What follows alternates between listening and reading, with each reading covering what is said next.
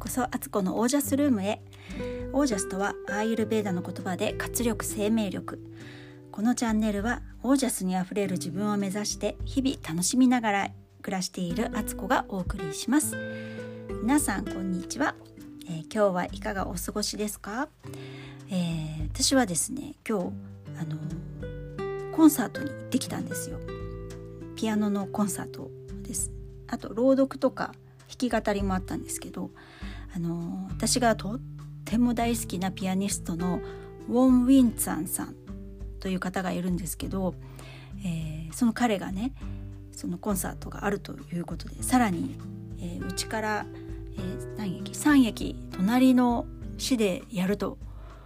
もうねそれを昨日知ったんですよね。そのウォンさんのフェイスブックで知って「えー、ウォンさんこの辺りに来るんだ」と思ってすごい喜んで私は。あのいつもねウォンさんはだいたいコンサート、まあ、都内かえ結構ね軽井沢とかあの清里とか八ヶ岳とかなんか結構ねリゾート地でやられることも多くてなかなかこうすぐにはね行けない。でも行ったらものすごいそんなリゾート地でねウォンさんのコンサート聴けたらねまあもう天にも昇る気持ちという感じになるから行きたいんですけどまあ今ねもう最初から諦めちゃいけないのかもしれないんですけどまあでもこういうね子育てしてる状況だとなかなかおいそれとねあのよっぽどのことがない限り行けないわけなんですよ。で私はウォンさんのコンサートは独身時代毎年必ずほぼ行っていてあのそれ大体秋ぐらいのコンサートに行ってたかなだからすごく芸術の秋って感じでそれも良かったし本当にウォンさんの繊細なピアノタッチ素晴らしいんですよね。あの瞑想のピアニストと言われているのかな。あのとってもねあの素敵なメロディーなんですよ。なんて表現したらいいんだろう。私あのモンサーの曲に出会ったのは昔吉祥寺の雑貨屋さんだったかな。で買い物をしてしていた時に流れてきた曲が「何この曲めっちゃいいじゃん」と思って普段ならあんまりそんなことをしないんですけどレジの人に、ね、お店の人にすぐ聞いて「この曲は何ですか?」って言って聞いたらちょうどそのお店で売ってる CD だったんですよ。それからウォンさんの曲で「あの Asian Sea」っていう私がねウォンさんの数ある曲の中でもまあほぼナンバーワンですね。Asian Sea ってウォン・ウィンツァンさんの Asian Sea はもう最高です。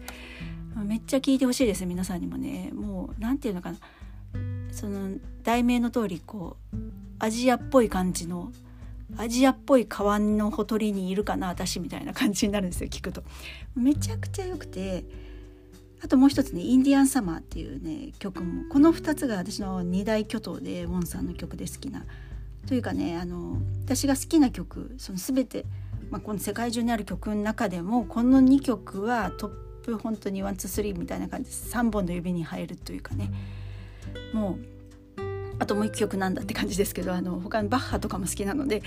バッハの曲もいいかなと思うんですけどとにかくあのヒーリング音楽が好きな方だったらもう気に入っていただけると思うんですけどそのウォンさんのコンサートがあると昨日知りをそして今日はそんなにあの詰まった予定はないとまあ家にいたらねそれなりに仕事事務仕事あるんですけど YouTube の編集とか本当はやりたかったんですけどいやでもウォンさんのコンサート、ねこれはチャンスだと思って早速チケットを買って行ってきました。でその前にあのそこのあのコンサートあったところの近くに住んでる友達がいたのでそのそのことランチをして、まあ、本当積もる話をねいっぱいしながら本当に楽しいお昼を過ごし午後にコンサートに行ってきたんですけどいやー本当良かったですね。やっぱりこう生で聞くっていうのは本当にその尊敬するねピアニストの方のオーラというかねうんなんか本当にウォンさんって弾く時にね完全にこう瞑想状態に入ってるんですよ。から何か降りてきてるんだろうなってちょっと感じましたけど。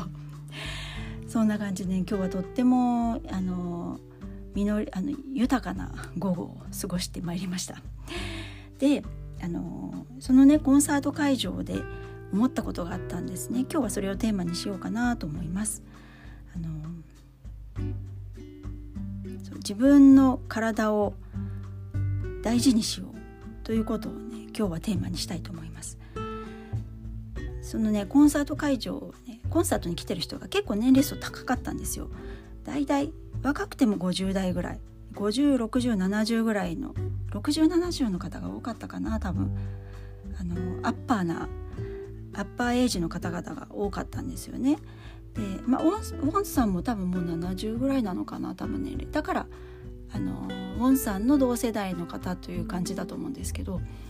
で私一応ギリギリ40代 ギリギリギリギリおばさんで40代なんですけど私なんかはね超若手な感じだったんですよその場にいて。であの見ていて思ったのが大体そういうホールって階段があったりとかそ見やすくするためにねこうあの2階席とかちょっとこう、まあ、映画館と同じような感じになってますよね。だからみんな自分の席とか行くためにこう上り下りをしなきゃいけないんですけど多くの方がやっぱりすごくねしんどそうだったんですよ階段上り下り。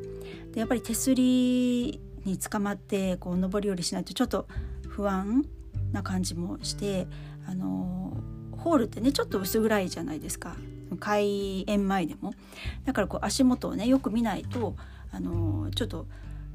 足元おぼつかない感じになってしまったりあと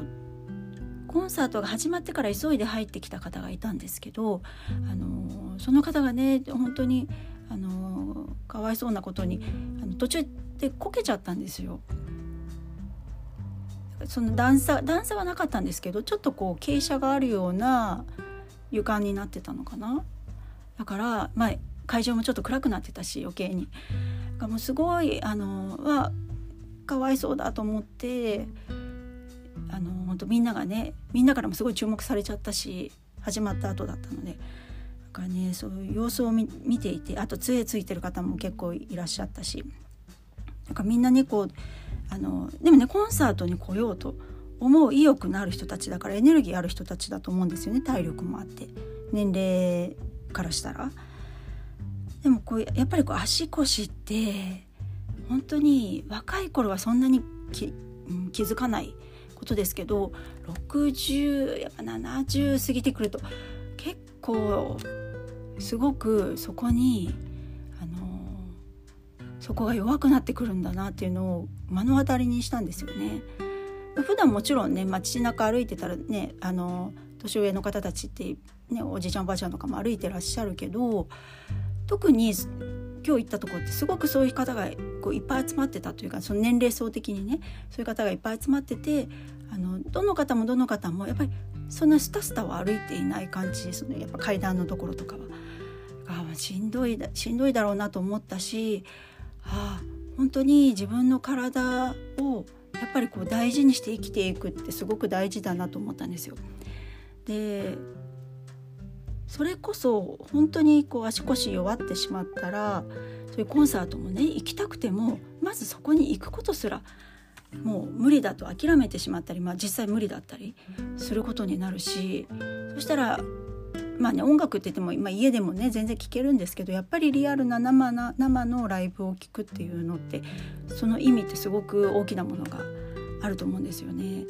だからこうやっぱりこう日々40代ぐらいから運動っていうのは習慣化していくのはめちゃくちゃ大事なんだろうなと思いました。で何歳からでもねあの筋トレはできるしだからこう自分で何とかしようと思ったらね全然あの遅いとか何もないんですけど、まあ、40代ぐらいからやり続けるとその労力が長い間は筋トレ例えば40代から始めて30年とかね筋トレしたら70歳ですけどだから長い間はやらなきゃいけないけどでも日々のそのね運動がねそんな苦じゃないし体にも負担は少ないと思うんですよね。だからこう本当ねこう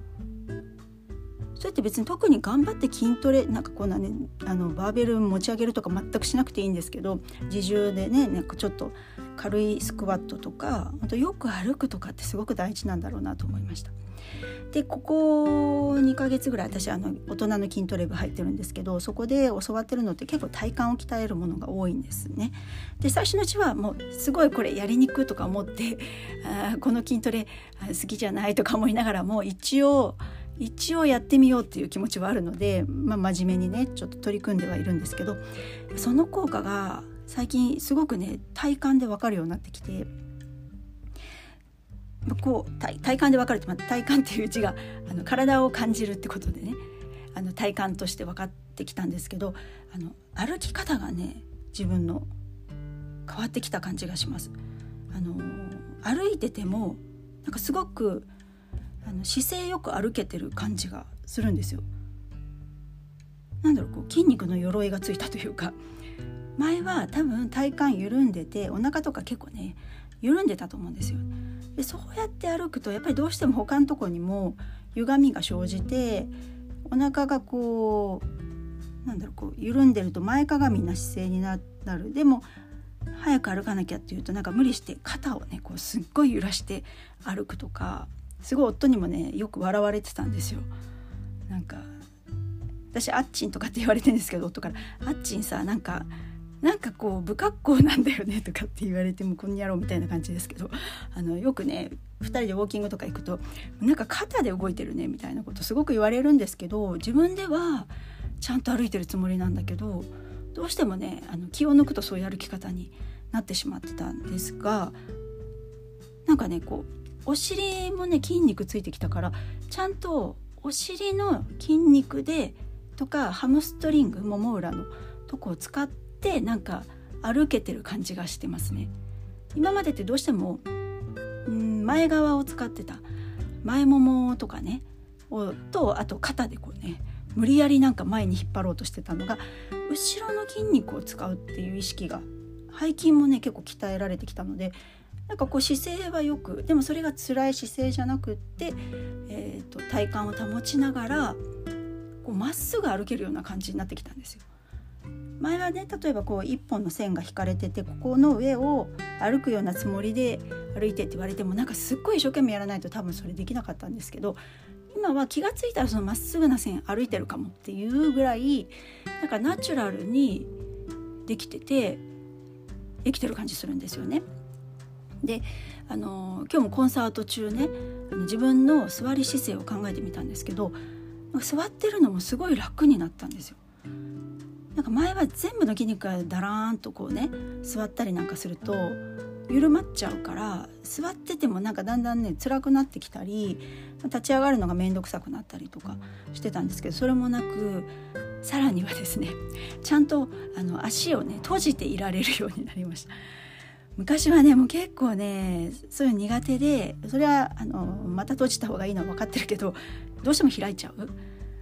でだから足をちょっと組むって言ってもあの膝を上げて組むんじゃなくて足先だけをこう交差させるような座り方とかすごく私多かったんですけどそうしなくてもちゃんとこう足を普通に締めて、え腰も立てて、まあ、なんなら背筋もまっすぐしてるような姿勢で長時間座ってるのが、あの全然苦痛じゃないっていうのに今日気がついておやおやおやおやみたいな。これは誰の体だい？みたいな感じになったんですけどああ私かいみたいな感じでおなんかすごくね変化を感じてあ筋肉ってすごくいいものなんだなって分かりました。なんかその筋トレ部に入ったのも、まあ、体のラインをね綺麗に見せたいからってことでなんかそういうねあののすごい下世話な下心で入ってるんですけど私。それこそ石黒先生の健康スクールも痩せたいからっていう理由で入ってるんですけどあの本当はねその真の健康をになる健康体になるってこととか筋トレ部もその一生歩ける体にしようっていう本当に607080になってもちゃんとしたあの自分の足でねどこでも行けるような体になりましょうっていうことがね多分石黒先生の根底にあるテーマだと思うんですけど私はもう本当にね短絡的にね見た目がどうのっていうのにまだこだわってるというねこのギリギリギリギリおばさんなんですけどそうそれででもねすごくいい効果を今ね実感してるんですよ。だから何かちゃんとしたこうベースが整ってくるのってやっぱ23ヶ月はかかるなと思うんですよね。そこまでどう心が折れずに継続を毎日するかってことが、まあ、いろんなことの肝だなと思ってますけど本当に筋トレはね地道にやってきてよかったなと思っているんですよ。であのそしたらね本当になんか将来こう年を取っていくことが全然怖くなくなってくるなって怖いことの要因って一つとしてはやっぱ寝たきりになっちゃうとかね体がどんどん衰えて今できることがねできなくなったりすごく時間がかかったりとか億劫になってしまうとかそういうことって人の心理的にねなんか絶対あると思うんですけど年を取っていくってことがいやいやいやいやなんか大丈夫じゃないって私は今思っている次第でございます。ね、なのであのよりねやっぱりまた筋トレ頑張ろうとも思ったしなんか自分の体をねやっぱり大事にしていこうと思いましたね。体ってねほんとこの人生をゲームに例えたらゲームをするための乗り物だからやっぱ定期的にちゃんとメンテしなきゃいけないしあのどう使うかどう乗ってるかで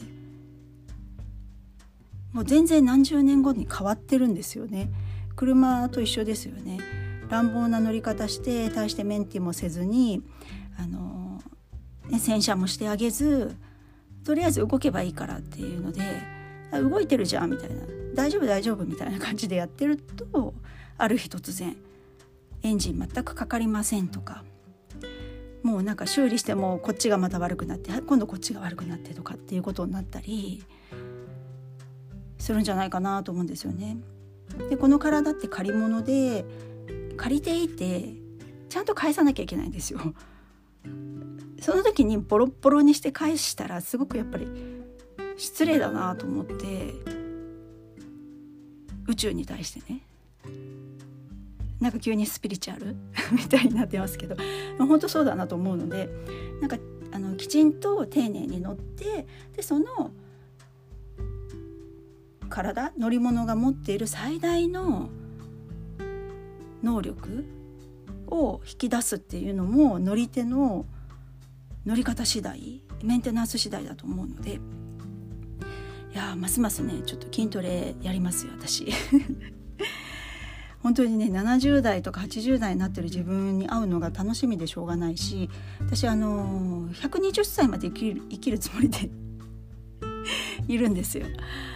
なんでかっていうとアイルベーダであの体をね正しく使っていったら平均年齢は120歳ですよって言われてんですよ。本当かいなって最初思ったんですけど今ね人生、まあ、80歳ぐらいまでっていうのが平均寿命80ちょっとぐらいですけど最近ではね人生100年だなんて言われてますけどいやいやいや120ですよって その体現者になろうかなとえ、密かに思っている私です それにはねオージャスいっぱいでやっぱり暮らしていくっていうことが大事でで何よりもやっぱりまず体が資本体を大事にしていくっていうことが、あのー、本当に大事だなと今日さらにね実感しましたので、あのー、ちょっと寝る前にね腹筋やっとこうかなと思ってます。もうどんだけなんかね筋肉ってやればなんか面白いんですよねやっぱり反応してくれるからでうっすらちょっとやっぱねお腹腹筋がねあの線がちょっとねあの綺麗な感じにもなってきたのでお誰だいこのお腹はって感じで自分でね 鏡に向かって見てね思ったりもしてる47歳ですよ。はい、えー、それでは今日はこの辺で。えー、最後まで聞いてくださってありがとうございました。